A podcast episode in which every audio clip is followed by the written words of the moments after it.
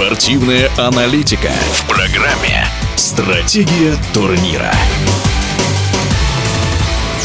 На Уимблдоне в мужском одиночном разряде оба полуфинала завершились за три сета. Алькарас обыграл Медведева, а Джокович – Яника Синнера. Комментарий победителя Ролан Гарос и Австралиан Опен в миксте Андрея Ольховского. В первую очередь хочу поздравить Даниила с хорошим результатом. Полуфинал Уимблдона – очень хороший результат, на мой взгляд. По сопернику, а, ну, сегодняшний полуфинал, конечно, нельзя записать в актив Медведева, можно записать в актив Алькараса. Алькарас был лучше, быстрее, играл больше в корте и активнее.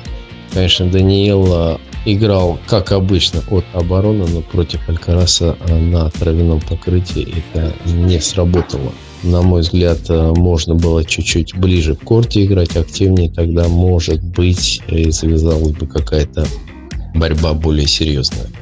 В матче Джокович-Синер, ну, Джокович реально на сегодня лучший, наверное, в мире, да, и этот э, финал, на самом деле, э, можно было предсказать, да, то есть до турнира я и говорил, что эти два игрока могут встретиться между собой в финале, потому что они на сегодняшний день являются все-таки а, лучшими и на травяном покрытии. Джокович а, не проигрывал уже очень долго матчи на траве и а, показывает очень хороший теннис но матч с Алькарасом будет на самом деле интересный. Алькарас по темпу очень высок, и как сложится следующий матч, э, ну, сложно предсказать на мой взгляд, после того, как э, Алькарас слишком перенервничал в Париже в финале, да, и у него были судороги в третьем сете, на травяном покрытии будет легче. Поэтому э, борьба будет э, реально очень серьезная. В нашем эфире был победитель Ролан Гарос и Австралиан Open в миксте Андрей Ольховский.